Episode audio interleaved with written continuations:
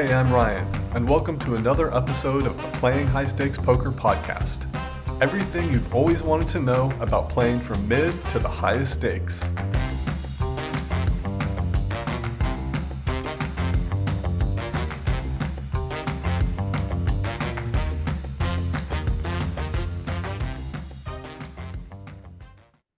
This podcast is brought to you by Poker Rags. We dress poker players.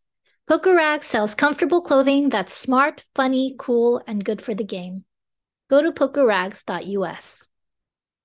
Today in the show, we have Brazil God, a prop trader and poker player. You may have seen him on several live streams, including Hustler Casino Live and The Lodge. Enjoy my conversation with Brazil God. Brazil God, welcome to the podcast. Hey, thanks, Ryan. I, I really appreciate it. Uh, glad to be here. It's uh, really fun having you on. I've seen you on a lot of the live streams, or at least Hustler and Lodge so far that I've seen. Um, I've seen you gambling it up. I've seen you in some bigger games where you're where you're maybe trying a little bit harder um, Sure. and, and and having that mix of play. But before we get into poker, uh, what's the background on your nickname? Yeah, so um, Brazil God is the screen name I use actually dating back to college um, for my fantasy football name.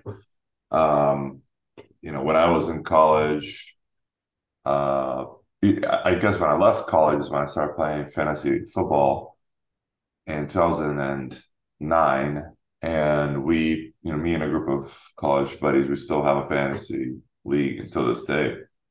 Um, and that was my name, uh, Brazil God. And then um, as far as the name in poker goes, uh, when we had the pandemic, um, and you know everybody was you know, joining apps and joining you know the online variant of poker, uh, that was my kind of uh, first screen name, and I it was funny because you know when I would run bad, I would change my name. I would you know I made it you know one trader and, and you know uh, but you know I, I played around with it but i just came back to you know to my old screen name and i just kind of kept it and you know and then it became kind of a um you know when i would sit and join people were like oh you know the god is here and and um and it became kind of a thing and now i just uh you know i i have know, I've been a couple players in my casino have come up to me and they refer to me as you know Brazil God and they don't know my name. Um, but uh, which which is you know it's kind of funny now that it's uh you know it's kind of stuck. But uh, yeah, that's the origin of the name and uh, yeah, I think I'll just keep it for for a little bit. That's great. And when did you get into poker? How did you get get into it? When did you start playing? Yeah, sure. So um, I'm a trader full time. Uh, that's my primary um, income, and uh, you know, in trading, especially when I joined. Um, so I've been a professional trader for almost 11 years. Um, a lot of people from trading came from poker, or vice versa. They started off a career trading and they play you know poker for a hobby or whatever. And I had never really played poker. Like I, you know, I don't, you know, I never played at Thanksgiving with my family, and you know, I never got really introduced to the game in high school or whatever. So I, I, I knew the rules from playing it a couple times in college, but I didn't really know the rules. Like I didn't know like the hand signals to check or you know whatever. So um you know one day I I go to the casino with a buddy of mine um and we went to the Horseshoe in Indiana, which is right to- right outside of Chi- Chicago, about a you know a 20 minute drive from downtown Chicago, maybe maybe slightly more. Um and the first game that I played was a one-two game. And like I said, I had I know no idea what I was doing. Not that I have a ton of idea now, but but um you know, I I lost, you know, I think I lost like 400 bucks. And I remember thinking like, what a joke, you know, like 400 bucks, that's like, you know, that's that's really silly. And especially since uh I didn't really gamble much back then. Um on like virtually anything, you know. Um, you know, when I would go to Vegas, it would be very occasionally for, you know, maybe a birthday or a bachelor party or something. And when we would gamble, we would gamble like very small, maybe like 25 bucks a hand on blackjack or whatever. So I wasn't used to having, you know, multi hundred dollar swings or thousand dollars, you know, thousand dollar swing. Um, but I really enjoyed the table was really funny and I went back and uh, you know I was chasing my loss, and of course I lose a thousand dollars now. Um, and you know, and that's when I was like, man, this is crazy. Like a thousand bucks. This is, you know, this is like a flight to, you know, virtually anywhere. Um, you know, that's that's crazy. I could have gone to the movies for, you know, a twentieth of, of, of, the price, right? So uh, that that's how I started. I started in playing, you know, literally one dollar, two dollar, and you know, I think a lot of times when people play poker and they lose X amount, uh, it doesn't necessarily have to do with how much they can lose, right? I mean, I could have lost a lot more than that, but um, but it's kind of like what they're comfortable losing and what you know, kind of like their relationship to the game in general.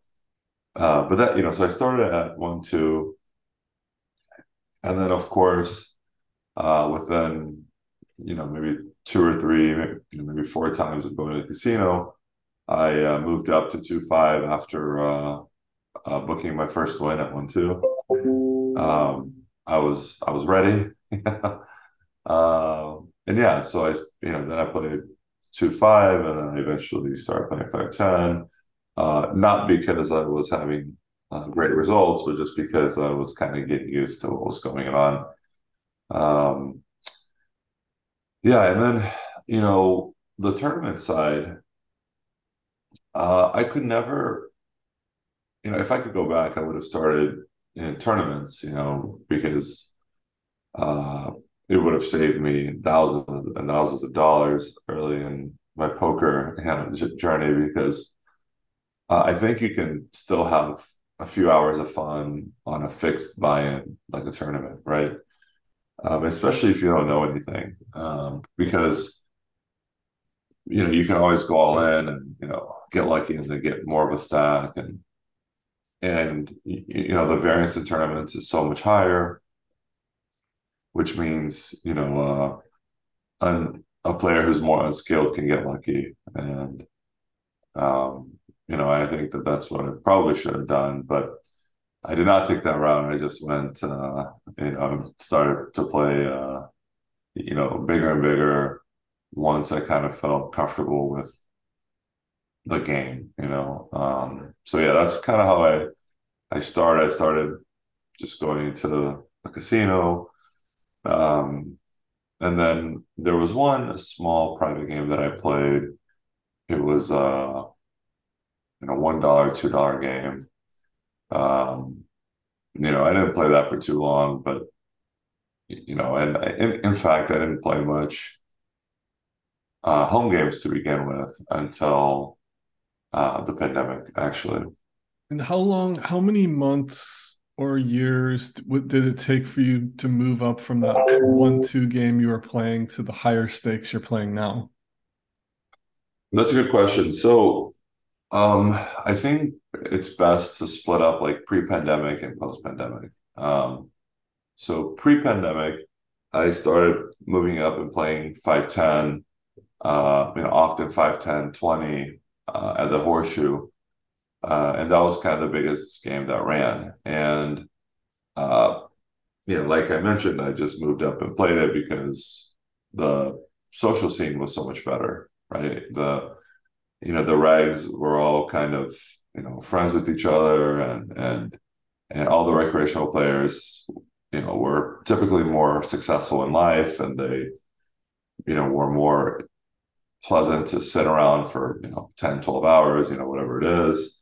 And yeah, I started to play that. Now, um, very, you know, a, a, very good time in my life. It was a lot of fun, bad for the wallet, uh, at least initially, you know, back then.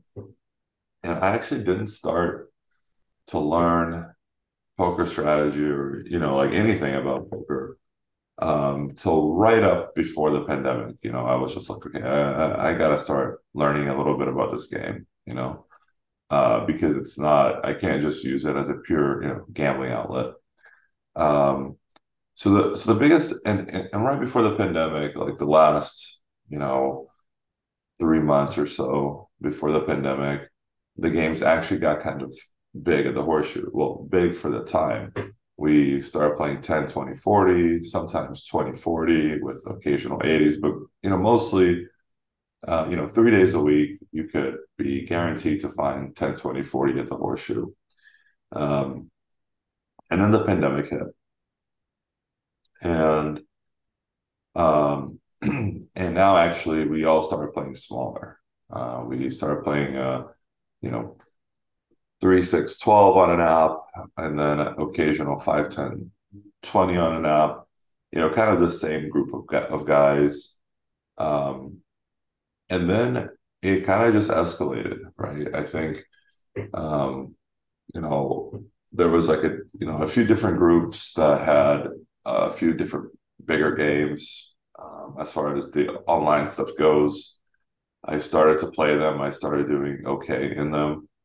Um, and shortly after the pandemic started, we started a live game in a private location uh, uh, between you know friends, um, and you know I think the fact that people had a lot of time on their hands and uh, you know a high willingness to gamble, uh, the blinds just got bigger and bigger. Um, and then you know, with the advent of of the streams, right? The streams got really big after the pandemic, right? So pre-pandemic, um, it was really only Live at the Bike that had a, a stream, or at least a stream that people watched. Um, but that was kind of behind a paywall too, um, unless you're watching it live, right? If you're watching it live, you could um,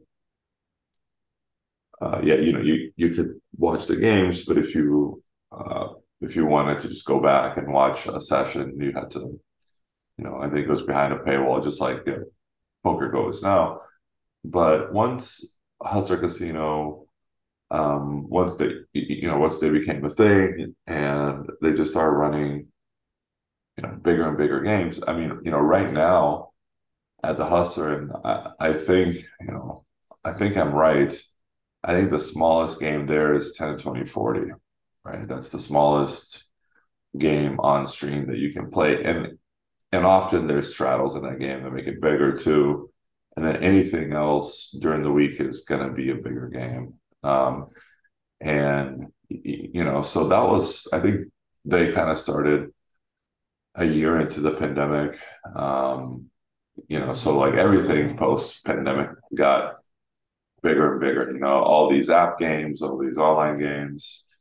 Um, yeah, no, that makes a lot of sense, and I think there's a time for players when they they first start out playing. Usually, it's just one, two, one, three, whatever it is, just the lowest limits, and uh, maybe they start in a home game or something like that with friends, and then usually they venture into the casino and then and then try the one two or one three or whatever it is and then you know move, moving up in stakes maybe go up to two five and then however that journey kind of goes usually it's kind of similar for most people. And then there comes a point where people decide okay i really want to kind of start taking this seriously and start tracking all my results and maybe do a little bit of studying or I want to go the other way and not track my results at all and just you know if I win I win. If I lose yeah. uh, you know I lose but maybe if you win you you go out and spend spend some money or take a trip or whatever the case is. How do you those are the and not to put every player in those two specific boxes but that's kind of what i've seen and experienced a little bit how do you feel about that tracking results and and those type of things? Um, and how did you deal with that coming up? Yeah sure. So i agree. I think there's kind of like two paths to how people play poker you know at least initially like why they get into poker. I think on one hand, people get into it because of the game, the strategy aspect of it, where it's like, where, you know, I think if you have kind of good results from the beginning and, uh, you know, let's say that my trajectory to poker was a little different. And the first time I played, I won 400 bucks and then I won a thousand bucks instead of, you know, uh, you know, just going there to gamble and, losing it um, I don't know if it would have happened to me, but maybe like I would have been really enthralled in the strategy and okay, how can I win a thousand bucks again or whatever, and you know, try to learn more. Um, but you know, I agree with you. I think people either go in it for the gamble or they go in it for um, for the actual strategy of the game, right? Um, for me, uh, it was definitely the former. You know, I was, you know, because my style of training is so statistical based and technical. Um, you know, I'm training based on you know math models and um, you know and and statistics. Uh, poker was just kind of like a social thing that was fun. I didn't track anything, and when I used to try to track something, I would do it until I had like a string of losses, and then I would just stop. You know, this is depressing to look at. I just don't track anything. Um, then a little bit before the pandemic, I decided like, okay, um, you know, if I want to keep playing this game, uh, I got to get better at poker, right? Because it's, you know, poker is a really expensive you know hobby for most people, um, especially at the higher stakes. If you don't at least try to get better, right? Um, That's exactly right. You know, I mean, if you just take like, like you know, I don't know, like you take a five ten game, um, and and like let's say that you know the biggest loser. I mean, not even the biggest loser, but like a loser in the game um, is losing hundred bucks an hour at a five ten game. Um, I, am talking about live poker. I know that online has like big blinds per hundred or yeah. We'll just stick with live for now. Yeah, so some metric like that. I'm not. Uh, I'm not really sure, but um because I've never actually like, played, you know, online. Online, I've played you know the app games, but uh, but anyway, so um, you know, say you lose a hundred bucks an hour at five ten, and you play two days a week, uh, and the average session is ten hours or something.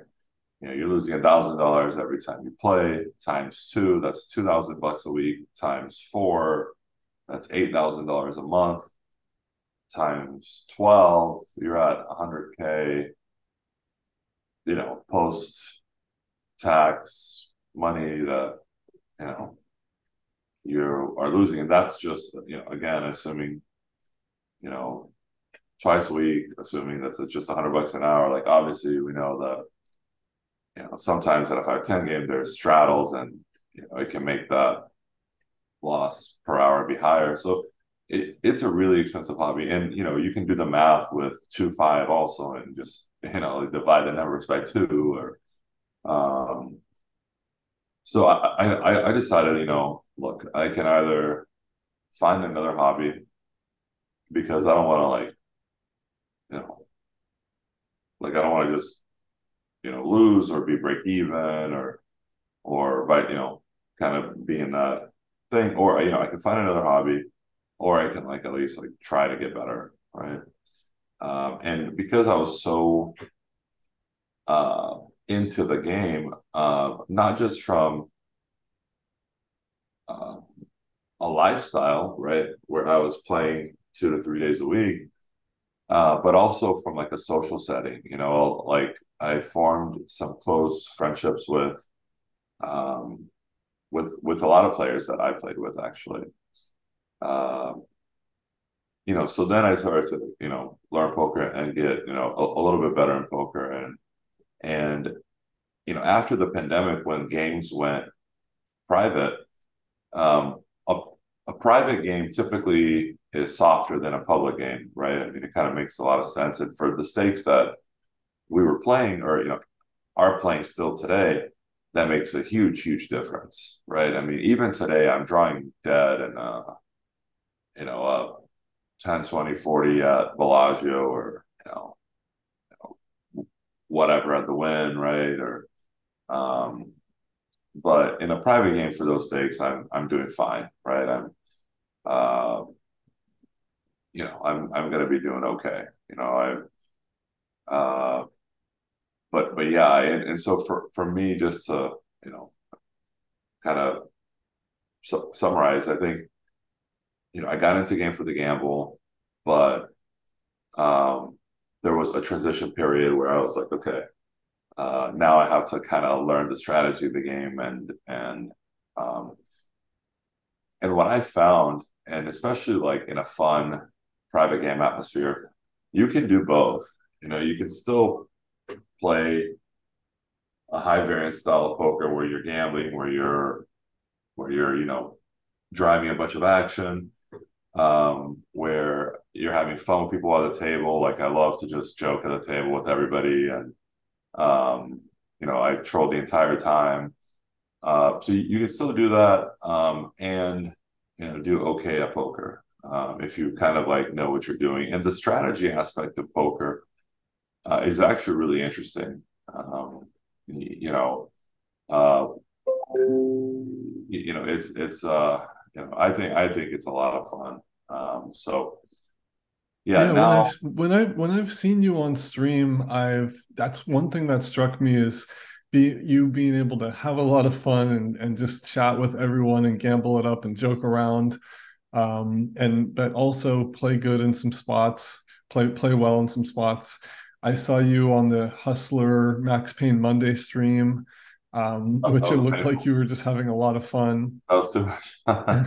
and then I saw you on uh, I don't know, a couple other much bigger games at Hustler and Lodge. Um, but it looked like you were also having fun. That that that was one of my questions: is how do you balance that uh, being good for the game and having fun, and also trying to win and and try and try to play well, strategy wise.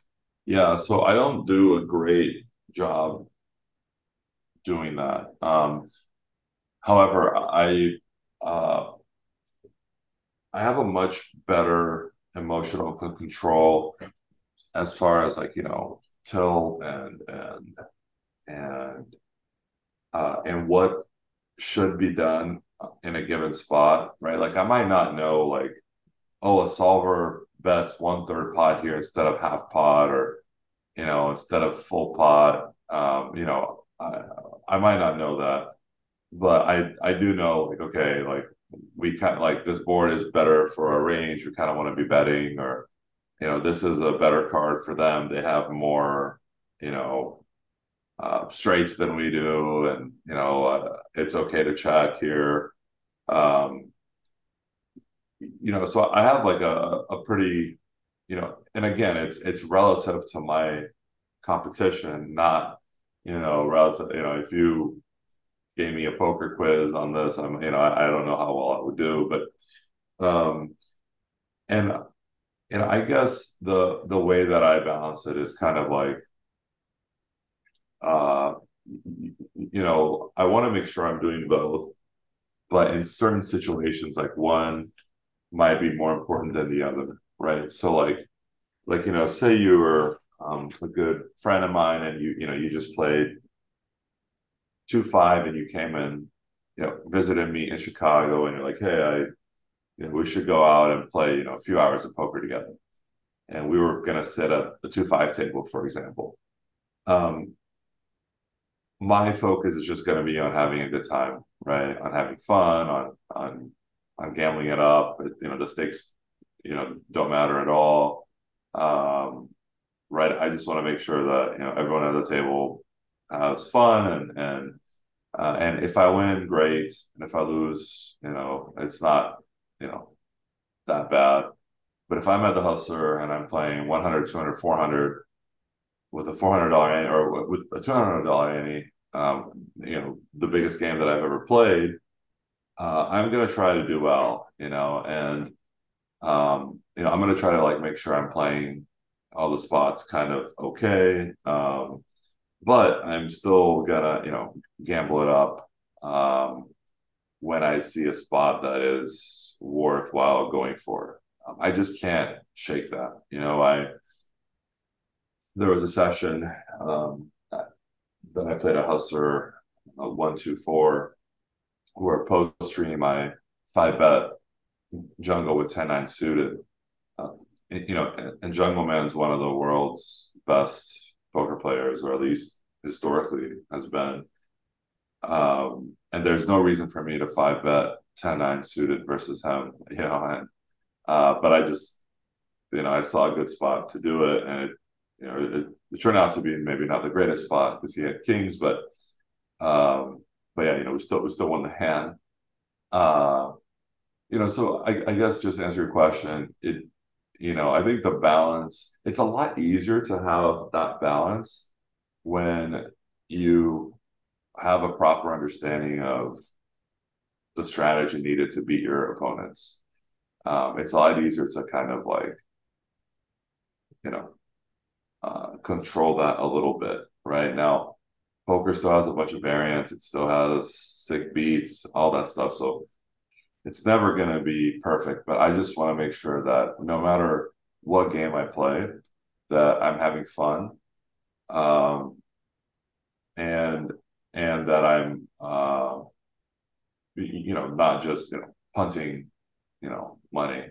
Yeah, and that one 100 200 400 game, what was what did you buy in for that game? I bought it for 100 grand. Okay, and that's the the biggest you played so far.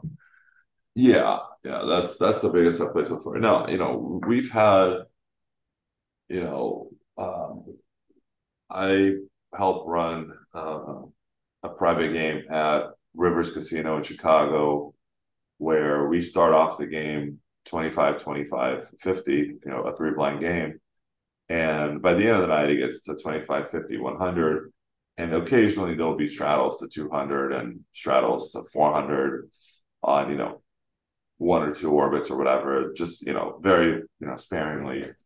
Um but that's different than playing you know 100 200 400 where stacks are all deep um where people are comfortable playing those stakes where occasionally there might be a straddle to 800 right? It it changes a lot. Um yeah and, the tape that i've seen i haven't seen all of your spots on the streams but i watched a bunch of them and i've i've seen them over over the months and i haven't really seen you tilt uh, in a big way. Um, in fact, it's been more of the opposite. The, the clips I've seen where you, you just seem really relaxed. You seem like you really go with the flow. It, is that, am I perceiving that right? And do you think that's a function of your trading background? Do you think it's a function of not playing over in way in over your head like a, lo- a lot of people do?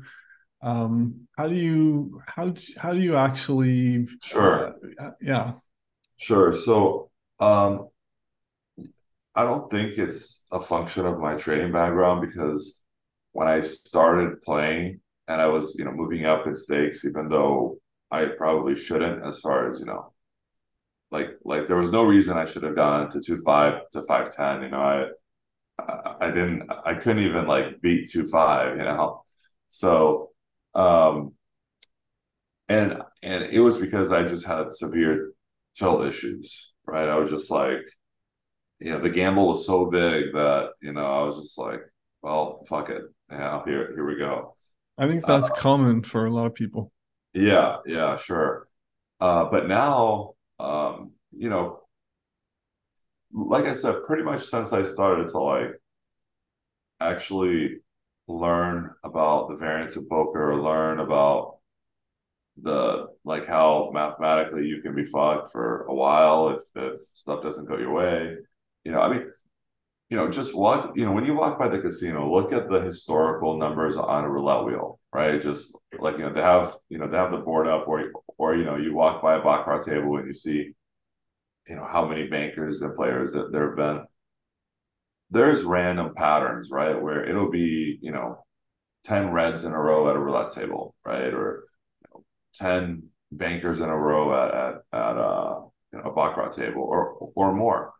And just imagine that each one of those is um, queens versus ace king, right? You know, a, a, flip, right? And you could lose 10 in a row, right? And normally when people have queens or ace king, they're, you know, like pretty oftentimes they're risking their whole stack. Um, yeah. So right there, you can lose 10 buy-ins in a row just by being really unlucky on flips, right? Uh, right. You know, you just walk through a casino and, and and just look at the board, right? I mean, you know, occasionally there'll be a run of of a certain, you know, color or a certain, you know, uh, what whatever, and and you know, the variance in poker is much more complex than that because you know it's not just uh how your equity holds up all in it's also like like you know, when you're bluffing, do you get a good turn card that's good for your range? You know, when um, when you're value betting, do they have a, a strong hand but weaker than your hand? You know, and you get paid off, right? Um, you know, all these things contribute to that, you know, variance that uh, you know was kind of hard for me to realize. But now that I realize that it it is very similar to trading in a way where you know i don't ever really tilt when i trade you know pretty much never and it's because um you know i understand the mathematics behind um you know my trading strategy and and kind of what i want to do what i want to you know uh accomplish with my strategies and you know, it is a lot harder for at least for me to tilt in trading than it is in poker. Like like in poker, I still feel the the itch sometimes. I just don't really act on it uh, much. You know, I I think everybody tells to a certain degree. I just try not to. I just try to tilt less than my opponents, right? Um, yeah, no, I, I think that all those answers make a lot of sense. One thing you brought up earlier is just about the math as far as if you're losing X amount of buy-ins and you play twice a week, and that can really add up, etc. One thing I often think about is how slow live poker is sometimes. Um, so sometimes it just seems so much slower when you're stuck too, doesn't it?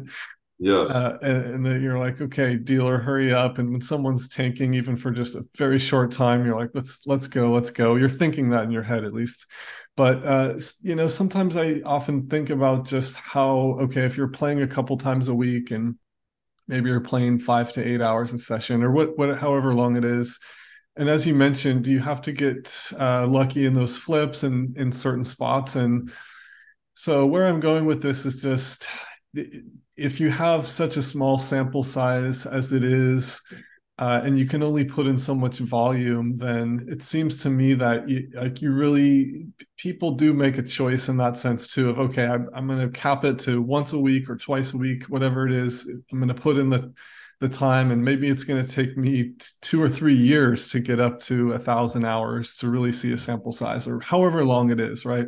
Or I'm going to kind of double down on this and maybe play two, three, four times a week, and and I because you have to put in more volume there to be able to realize your edge and get out of those spots. How do you think about that? Yeah. So, uh, well, you know, I, uh, you know, I have kind of the opposite uh, problem, I guess, which I, I think kind of helps me in the tilt aspect where you know, live poker is slow, you're stuck, you know, you're waiting, you know, you get impatient and then you start doing something crazy. Uh, with me, it's like, and you know, and, and people want to play all night if they're stuck, right? You know, they want to get it back, you know, all all this stuff. With me, it's kind of the opposite. With me, it's like, now because I play so often, um, you, you know, like on a combination of you know an app and I play live poker twice a week.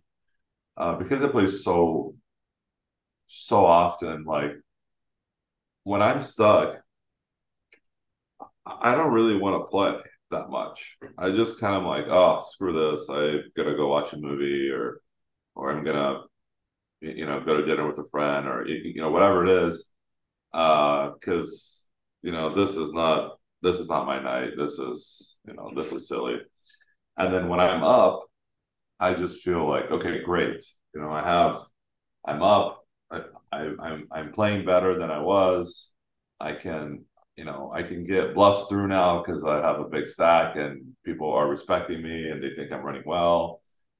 Um, and I just enjoy playing a lot more when I'm winning, you know, and so I just want to keep playing and and uh, you know, so I don't have that kind of like I don't have that same view, right? Where it's like, you know, it's a limited sample size, game's really slow when you're playing live and you know you want to kind of get it all back um, as far as the variance goes with like small sample and stuff like that, you know, for, for me, I, I play a private game to on an app. Um, I just play it, you know, before I go to bed, you know, for, you know, a few hours or whatever, like if I don't have much to do.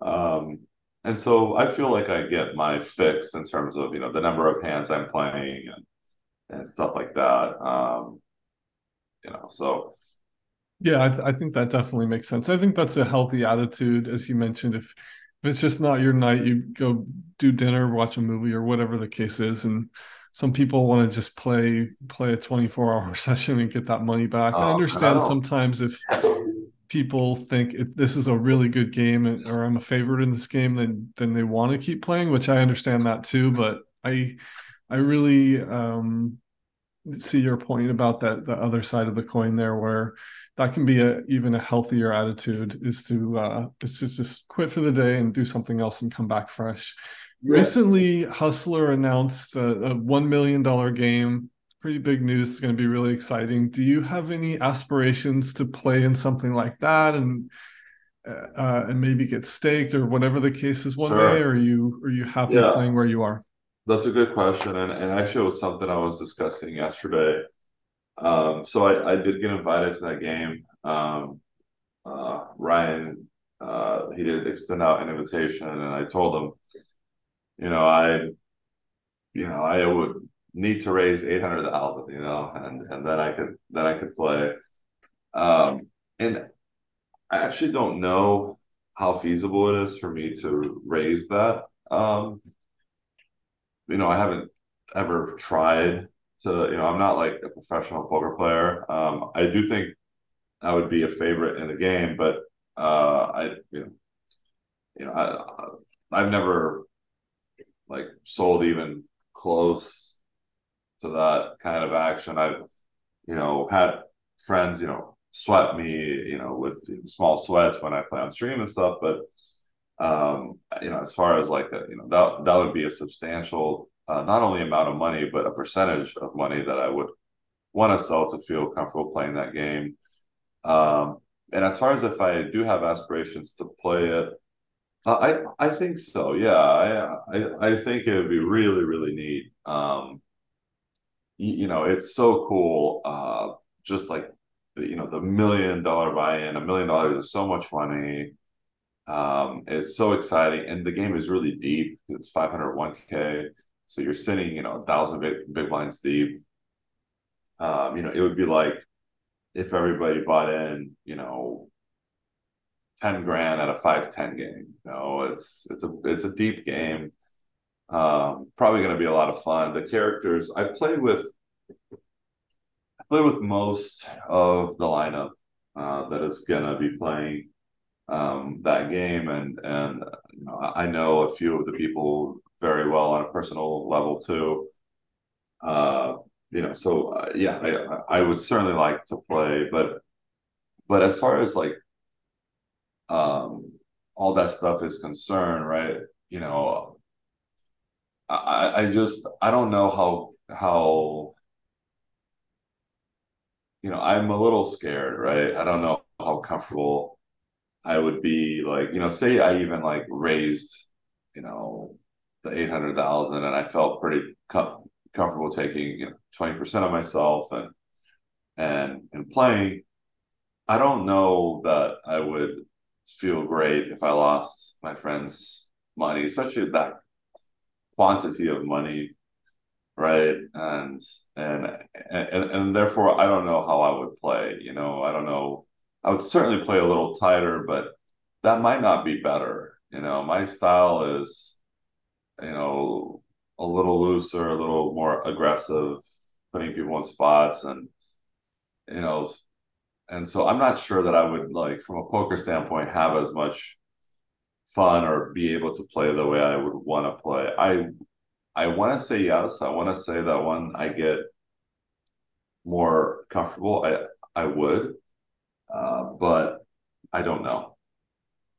Yeah, yeah, that makes a lot of sense. I mean, I wonder if there's a way you could sell, uh, kind of do the crowdfunding model model where you're selling a lot of very tiny pieces on something like StakeKings, but then you're you have a few people taking some larger chunks, some some friends and closer think, people to you or something. But yeah. that would be quite a large amount to raise. Yeah, I think I could, but it's I just think it's so much work and I and I and and again, you know, I I always come back to the fact like I play recreationally. I, I you know, it's not that long ago that I was playing one dollar, two dollar.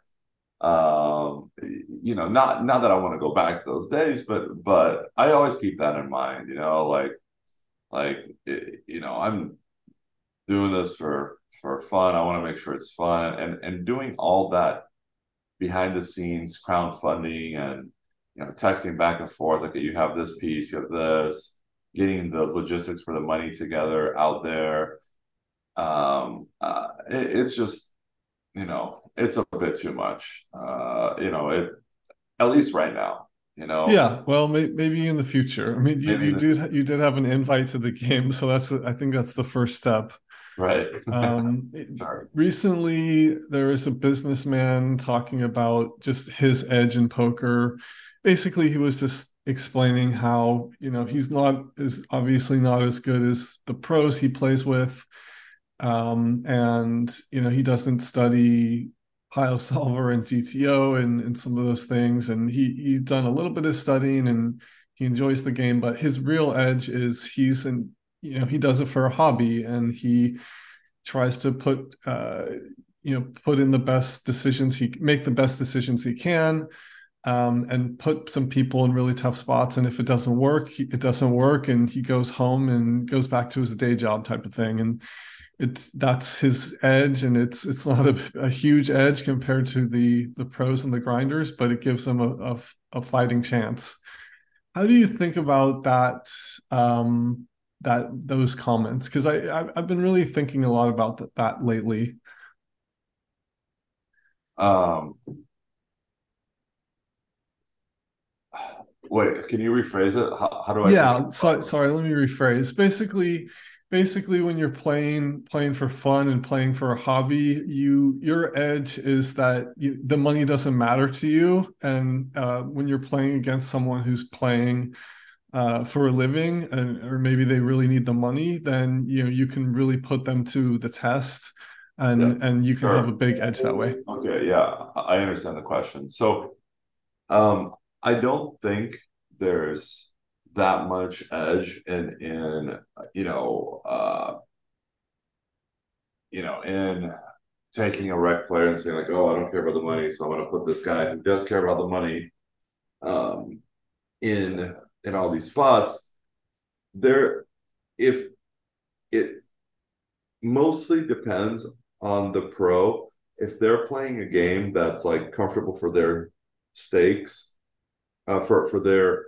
bankroll and their win rate and whatever, right? So if you're playing somebody who's been, you know, like say say you're playing a high stakes game and you know Jason Koon is your opponent, or or you know I Haxton or you know Phil Ivey, you know whatever, right? All these guys that have played those stakes and have been a super pro for for years and years and you want to put them to the test, well, they're gonna pass that test. Okay. Like like right. like, they're gonna they're gonna pass the test. Like maybe you get a big bluff through or whatever, but but they will pass the test, right? They're used to they're used to and comfortable playing those stakes, you know, like yes, maybe they don't have as much money as you.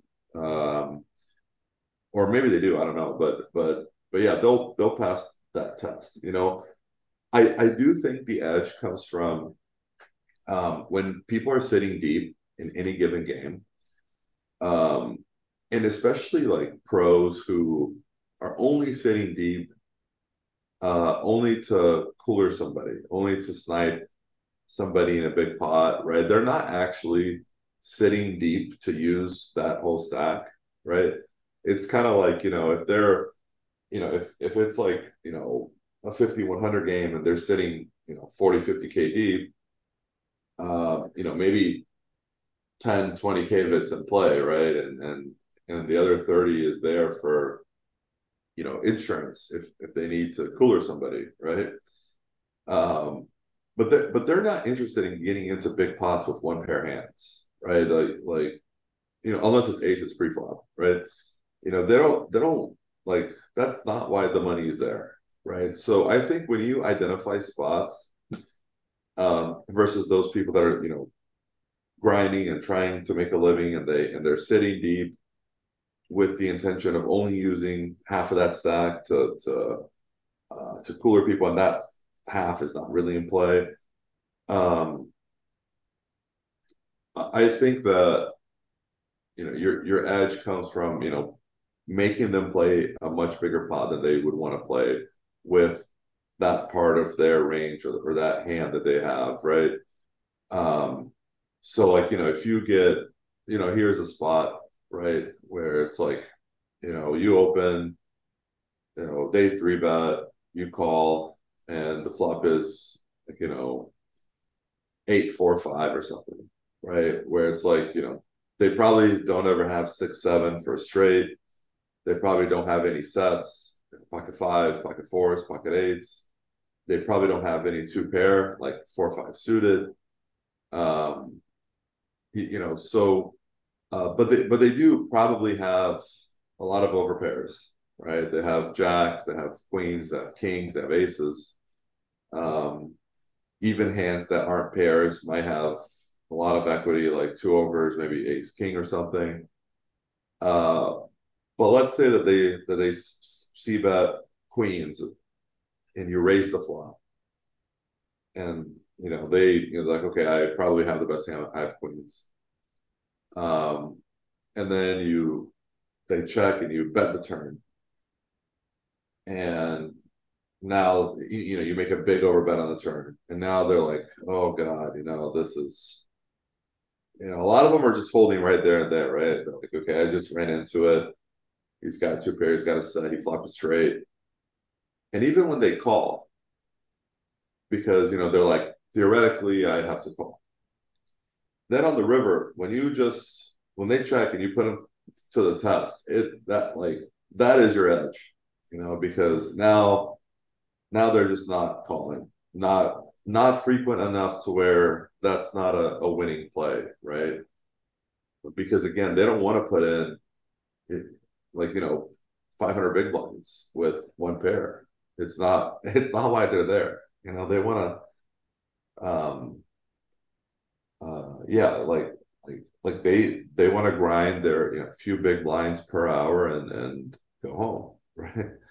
So I think that that's where the edge comes from. But but I do think it you have to be careful in saying I have more money than this person or this person in this game, and therefore I have a big edge. And poker doesn't really work like that. If it did, you know the billionaires in the games would just have all the edge right um and that's that's not the case right yeah and how do you feel about or how do you like playing strategy wise compared to as far as buying in short and playing that more of a pre-flop style kind of more tournament style versus buying in deep and playing really more post-flop sure well I'm drawing stone dead buying in short. Um, so I never buy in short. And the reason is because when you buy in short, you kind of have to snipe. You know, you kind of just have to wait patiently, have a good hand. Um, you know, go with it. If if if it favors you, fold if it doesn't. Um, and it's kind of hard to do that, right? Like it's kind of hard to be sitting there with like, you know, 70 big blinds, 80 big blinds, 100 big blinds, you know, whatever it is in a cash game and have like, you know, 9 8 suited and no, you can't really call a three bet or like, you know, like it's bad to call a three bet. And, but I'm just never folding it. So, you know, I'm not ever folding. So I'm just going to call and I'm going to get a nine high flop and just get stacked, right? Um, and so I I don't you know uh, it's not a style that suits me because I'm not particularly tight pre-flop and um, I don't know any tournament strategy. I've never looked at a you know like a push fold or a you know a uh, what do you call those charts that that tell you what to do like if you should go all in or right right. you know i i know they they're there for tournaments. I, i've just never looked at them or or whatever. Um i've played maybe four tournaments my whole life um and i have exactly zero cashes. um so so i, I uh you know yeah i i I don't think that is conducive to my strategy. Um, yeah, so I prefer to buy in deep. Um, I prefer to to you know when you buy in deep, you just have so many more weapons at your disposal.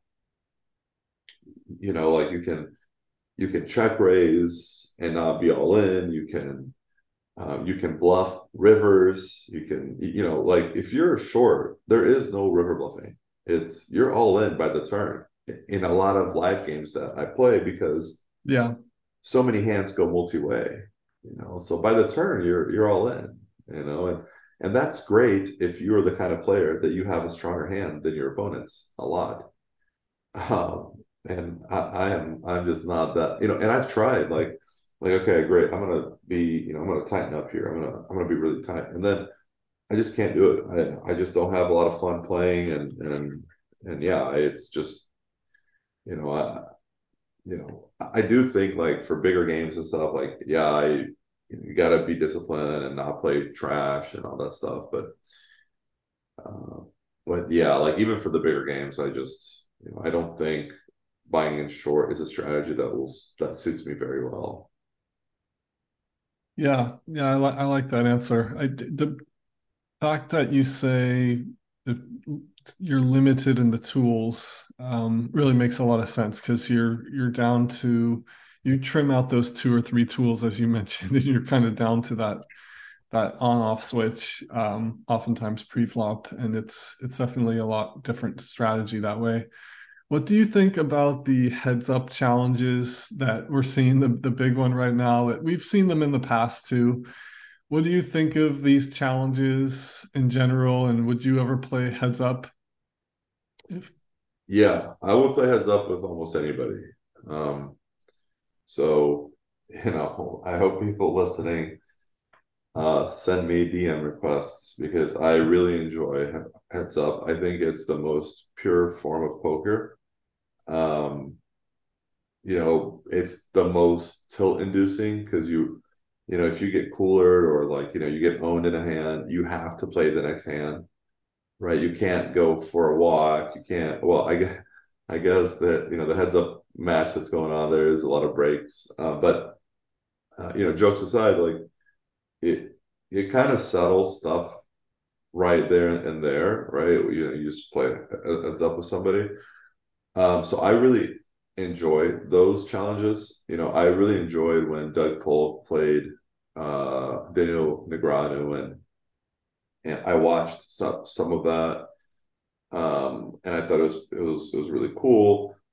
And you know, I'm a big UFC fan also, and the thing I like about the UFC, you know, uh, yes, I enjoy to watch, you know, watching them fight, but I really like the fact that you know, they can talk trash, they can, you know, they can do whatever they want for self, you know, marketing. But when they fight in the octagon, it's the the score is subtle, you know, and um, I really like that aspect of you know the heads up stuff, you know. And yes, there's variance, and yes, there's luck, and yes, it's poker. It's not chess, right? Where the best player is going to win every time, um, and that's what makes it beautiful you know? It's it's you know i i'm a i'm a big fan um of what's going on in poker right now with all the you know the challenges of the duels and and and i i like the trend. I think it's uh it's a fun trend. I love that answer. And speaking of chess do you play any chess at all? I haven't played chess since i was i don't know a teenager or something um, you know, may, maybe I've played a handful of times since then that I can't really remember right now. Uh, but I I enjoy it. Uh, I tried actually, you know, that's a lie. I, I tried playing online um, on like you know kind of like a free site. I think it was maybe chess.com or something. I I, I can't really recall. Um, but I just got smoked. Like I, I played, you know, like you know the the you know entry level people that are playing chess, and I just got destroyed. Uh, so I just didn't play again. Uh, so yeah, I really enjoy playing chess. Uh, I don't think I'm very good though. Um, but, yeah, yeah. I was just curious. Um, uh, sometimes I think about just how much variance poker has, and it's kind of the complete opposite in chess. There yes. may be there there's some variance there, but hardly any. Um, so, so I often think about that, and I often think about how there's no usually no money at stake. I obviously in chess tournaments that you can win money. It's just a lot different. You're not you're not betting every time you move the pieces. It, there's just there's so many differences, but obviously there are some similarities. So yeah, fair. Um, so just in kind of closing here, I had a couple kind of more personal questions. One on the on a bet you recently made, and then we talked a little bit about trading, but um, as far as trading versus poker, what do you think are some of the similarities and maybe some of the differences or misconceptions? Because people do often talk about how tra- traders uh, play poker, and you alluded to this too. Um, but what do you think uh, yeah. as far as misconceptions and similarities?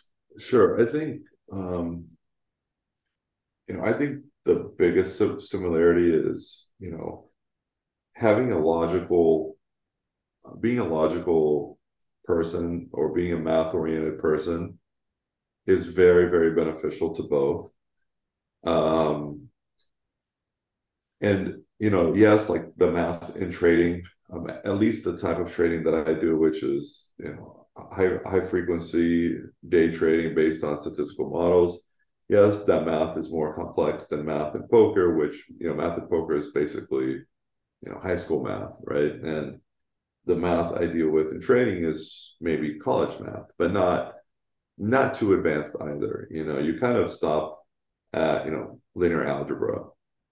Um, you know, so you know ha- having a logical background really helps, and it's similar in both. Um, the other thing that's kind of similar is a winning strategy. Um, a winning strategy will uh, will make money in both, assuming that you have uh, the sample needed. Um, so, for example, like in trading, right, you can say like, "Hey, this stock is undervalued," right, and so I'm going to buy, and then the next day it's lower, and you buy more. And let's say that you're right that the stock is undervalued. Eventually, it'll come back to being fairly valued, right? And uh, but but you have to make sure you have enough capital and you have you know your hold period is such that you you capitalize on that.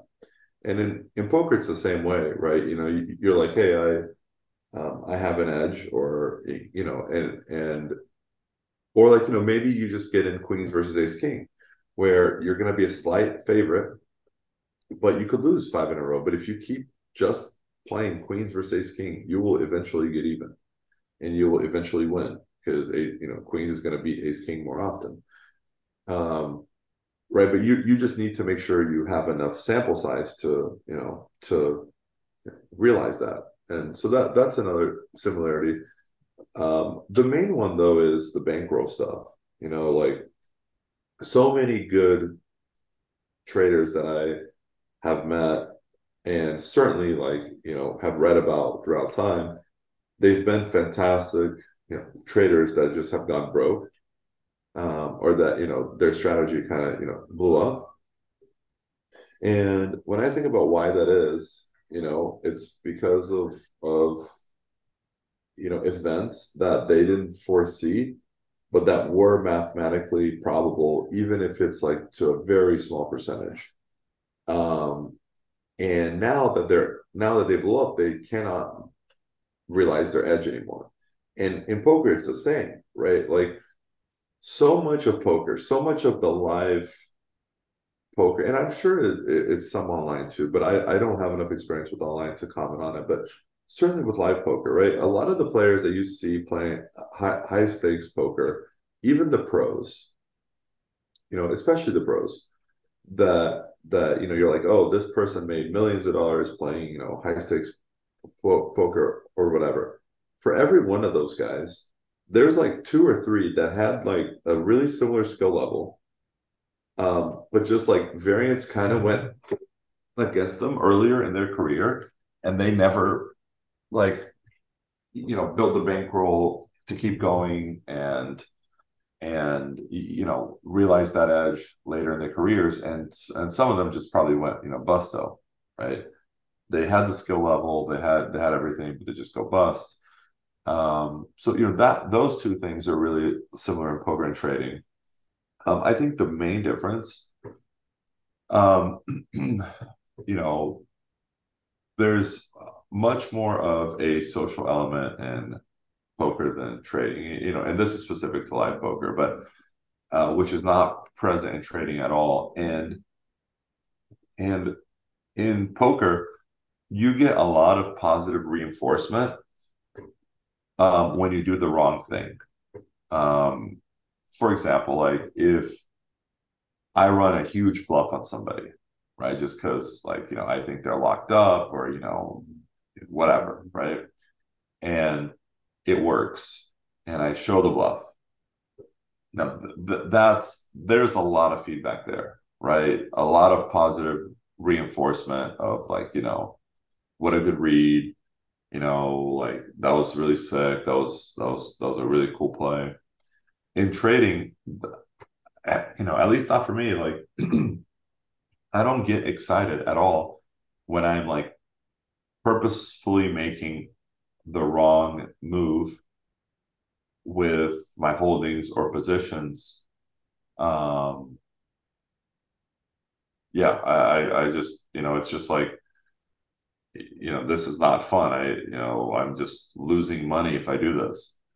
Uh, but in poker that's not the case. I mean you know it, like my friends always joke that if i won the lottery i'd be the sickest whale ever um, in poker. And it's true. Like I would just do so much more of what I already do because of how fun it is to deviate from optimal strategy in poker, right? And in trading, if I won the lottery and I just kept trading, I would just make more money with the same strategy that I run. I mean, I would modify some stuff for the capital, but you know, and and I wouldn't just like be a whale in trading. There's just no. It's just it's there's no point. I, I I don't find any benefit in that, you know. So uh, I I don't know if that answer was too long, but but um, you know I think uh, having done both for a few years now, um, you know there is a lot of similarities and stuff, and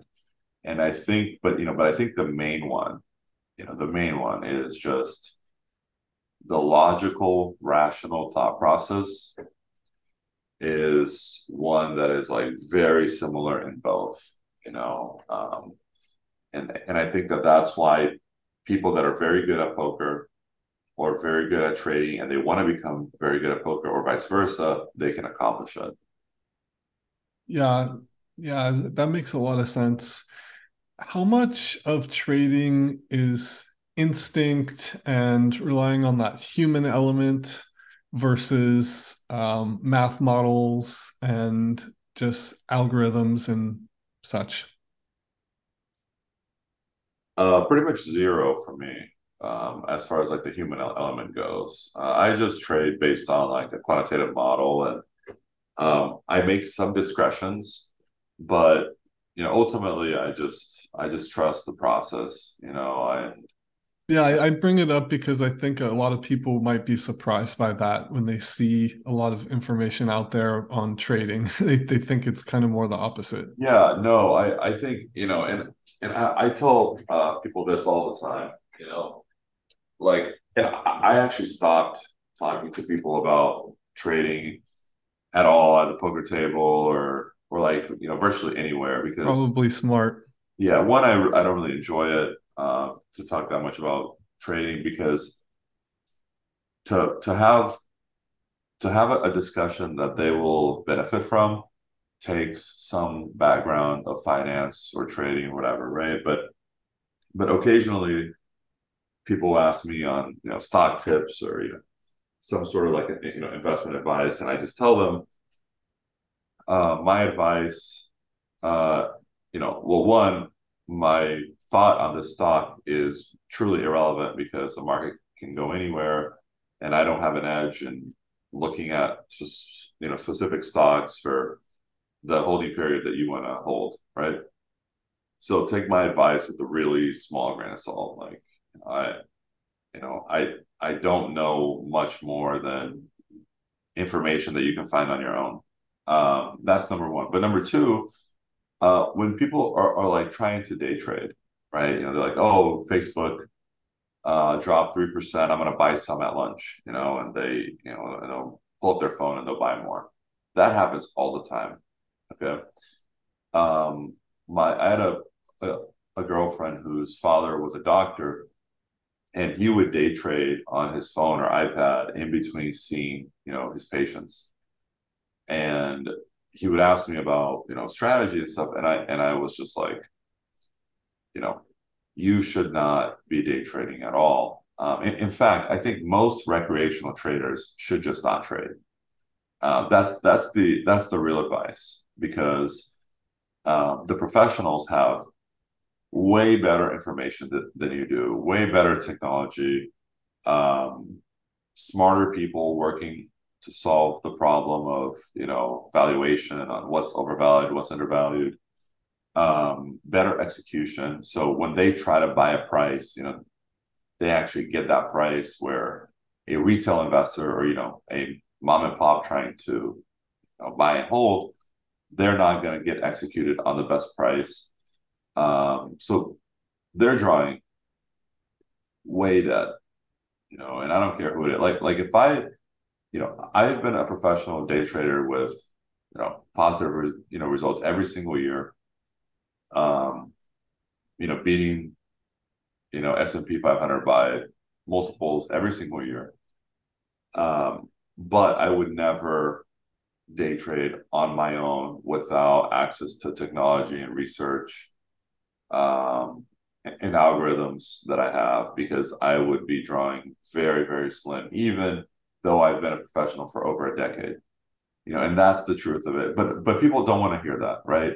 People that are day trading on their phone and they buy, you know, Tesla when it's low and it goes way high and they they're so happy. Um, right. But but you don't have an edge um, and now, you know, a, a, counterpoint to that, you know, is some people, especially in poker, that they made a bunch of money in, you know, in crypto or whatever. They'll come up to me and say, you know, so and so is a multi-millionaire, you know, whatever, because of you know crypto, and he was, you know, day trading, whatever. I'm like, yeah, okay, great. I mean, there are people that win the lottery every week, right? Like like in every state, people are winning the lottery every single week. And there's a lot of those, right? Because you know the lottery runs, I think, twice a week or maybe more. I I don't even know, right? But but it occurs very often. And yeah, you're gonna have outliers where people just trade and make a fortune, and they they shouldn't because they don't have an edge. Um, but yeah, I, you know, I yeah yeah I, I like that answer and I think it's solid feedback for people out there. There's a, a bunch of follow up questions I was thinking about there, asking you about IEX, Flash Boys, and just we. I don't want to get too much in the weeds. Maybe I'll have you back another time and we can sure. talk a little bit more about that stuff. But one last industry question: a lot of people are familiar with Renaissance Technologies, yep. also known as Rentech. I read the book that was really interesting read uh, the man who beat the market. Um, do you think that they are just the best? They have the best data. They have the best models. Simply they they are the best. Or do you think and the and the results are real the 60 plus percent returns or do you have uh, other opinions? Uh, it's certainly real. And yes they certainly have the best models and the best you know without a doubt. I mean there's no way it could be anything else, in my opinion. I mean, you know, uh, Rentech was is a hedge fund started by James Simons. He was a professor at MIT. Um, you know, and back in the day, you couldn't really access, you know, asset prices online, right? You had, you know, you went to a library and you got encyclopedias of historical prices and you had to make you know a photocopy of them and then run statistical analysis on it right? And people weren't doing that. Um and so when he started to do that and he started to uh to have strategies and you know and the markets were a lot more efficient or uh, sorry a lot less efficient um you know the models just absolutely crushed it even in, into modern day, uh, because they already had such a leg up on a lot of the quantitative modeling that today is kind of known and standardized, they were implementing it live in the markets before anybody else.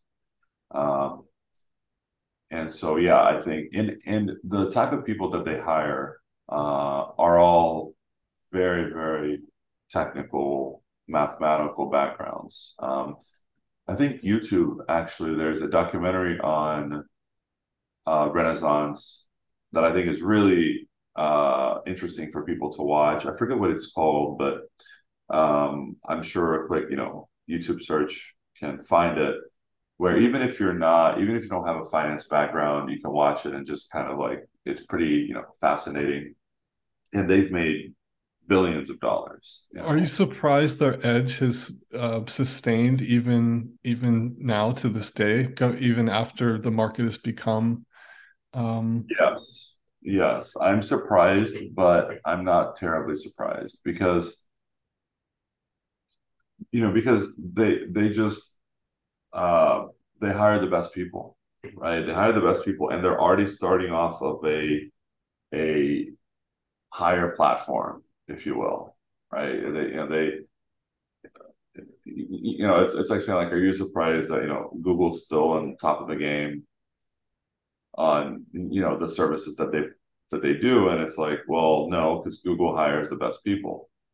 And so when you have a position of market leadership and you have the best talent, um, you know, you're you're going to do well. It it would be equivalent of like if you took the 10 best poker players in the world today and you put them all on a team and um, and that team just plays you know poker against the market um, and yes people are getting better right uh, over time with poker and technologies and solvers and all that stuff but they're constantly bringing the best poker players into the team. So as soon as somebody from the outside gets very good they now join the team and then, you know, we look back in 10 years and we say, hey, are we surprised that that group of guys, you know, or gals, whatever, um, is still really good? And we would be like, no, we're not, because they already, they were already the, you know, they, they were already so far ahead and, and they've just continuously gotten better. So,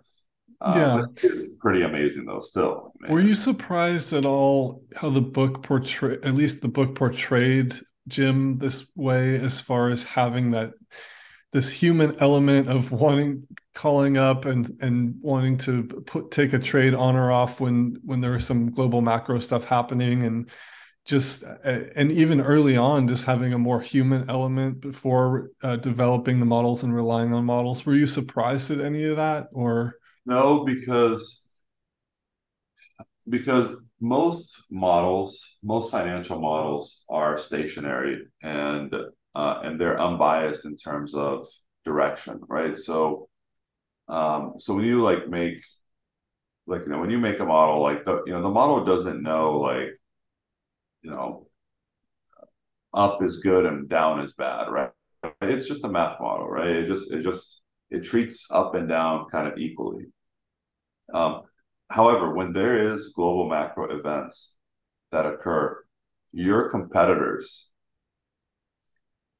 their shareholders or their you know whether it's a fund or or you know mom and pop you know just market participants they do not act agnostically to news right? So for example like if there's news today that there's a bomb in the white house okay that you know they're going to bomb the white house um you know all the equities will sell off immediately right? Like like you know the Dow and the you know, S and P will fall five percent right away.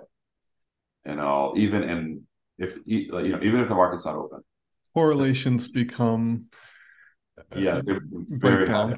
Yeah, so that you know all that's going to go real fast, um, and it's going to be asymmetrical to really good news. You know, like let's say that the best news ever comes out. You know, they cure cancer tomorrow or whatever, right? You know, uh, you know, the best news in the world.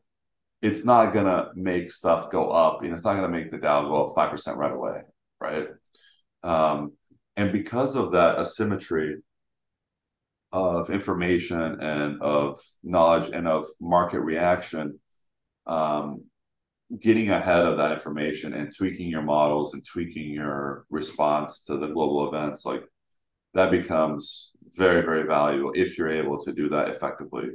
Um, and, and and it's not really the human element per se. It's more so that that they have adjusted to, to the market you know regime very very well. So they've effectively ran the same strategy in every market but they've tailored it to to like you know like you mentioned you know the human element of of uh, you know how are people how is the market going to react to this event? And let's just tailor our model this way you know but it's still you know it's still very quantitative approach you know to to be clear right? It's not like jim is sitting there like well i'm i'm just going to speculate on this you know at least from from my knowledge right? I've i haven't ever worked there but but from kind of everything that i know. Yeah yeah that's how the book portrayed it the way you the way you talked about it makes a lot of sense. Thanks for for discussing that and, sure. and, deviating from poker a little bit. But let's just close on the weight loss bet that you recently made, and so everyone can uh, kind of root for you here. Oh, okay, great. So I'm down nine pounds um, as of uh, yesterday. I haven't weighed myself today, but um, in the weight loss bet, it's me and four guys. Um, so uh, five of us. We each put in 20 grand into a pot. So it's effectively a 100K pot. And each one of us has to lose 20% of our body weight. So, for example, I started at 309. Um, so I have to lose like 62 pounds uh, in seven months, which is by Halloween. Um, the we're almost three weeks in. Monday will be three weeks in. Um, so yeah, that's that's kind of the the bet, and and the winners, um, or the people that can accomplish that feat, they get to chop up uh, that hundred k in the middle. So if just one person accomplishes it, they get the whole thing. Um, if everybody accomplishes it, it's chopped up, you know, five ways, and, and nobody wins anything. Um, you know, if two people accomplish it, then you know two people split 50k or whatever. So that's that's the bet, and it's actually a, a very um, good bet, I think, because because multiple people can win.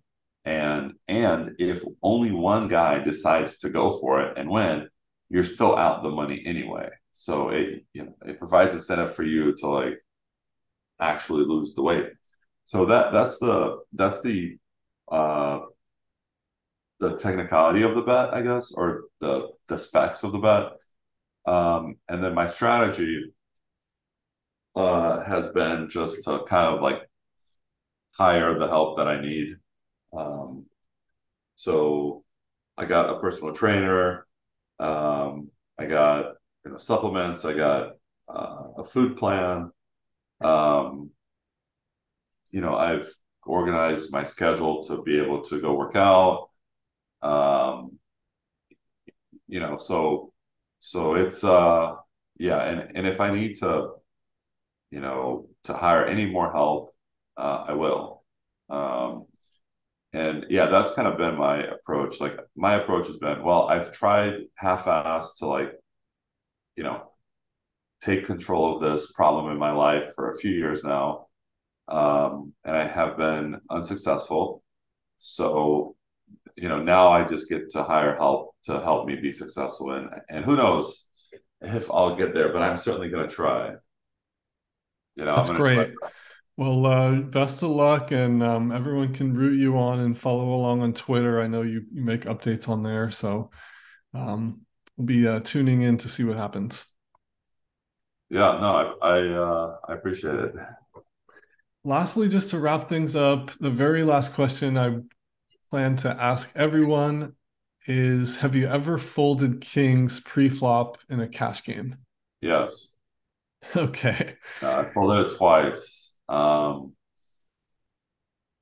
and I was right at least one of the times because he showed. Um, and the other time I was pretty sure that I was right too, although not 100%. So I folded it twice in my entire life. Um, although I've wanted to fold it uh, more times than that. One of the times that I folded was to Phil Hellmuth. Um, oh wow! And was this in a casino? This was in um, his online private game. Okay. Uh, you know the one that I was discussing earlier. Uh, so you know, he he opens. There's a caller. I squeeze to fifteen hundred, so I think he opens to two hundred. There's like, you know, one caller, maybe two callers. I squeeze out of the the small blind to fifteen hundred with kings. We're like thirty k effective, and uh, folds back to Phil, and Phil rips in twenty eight thousand.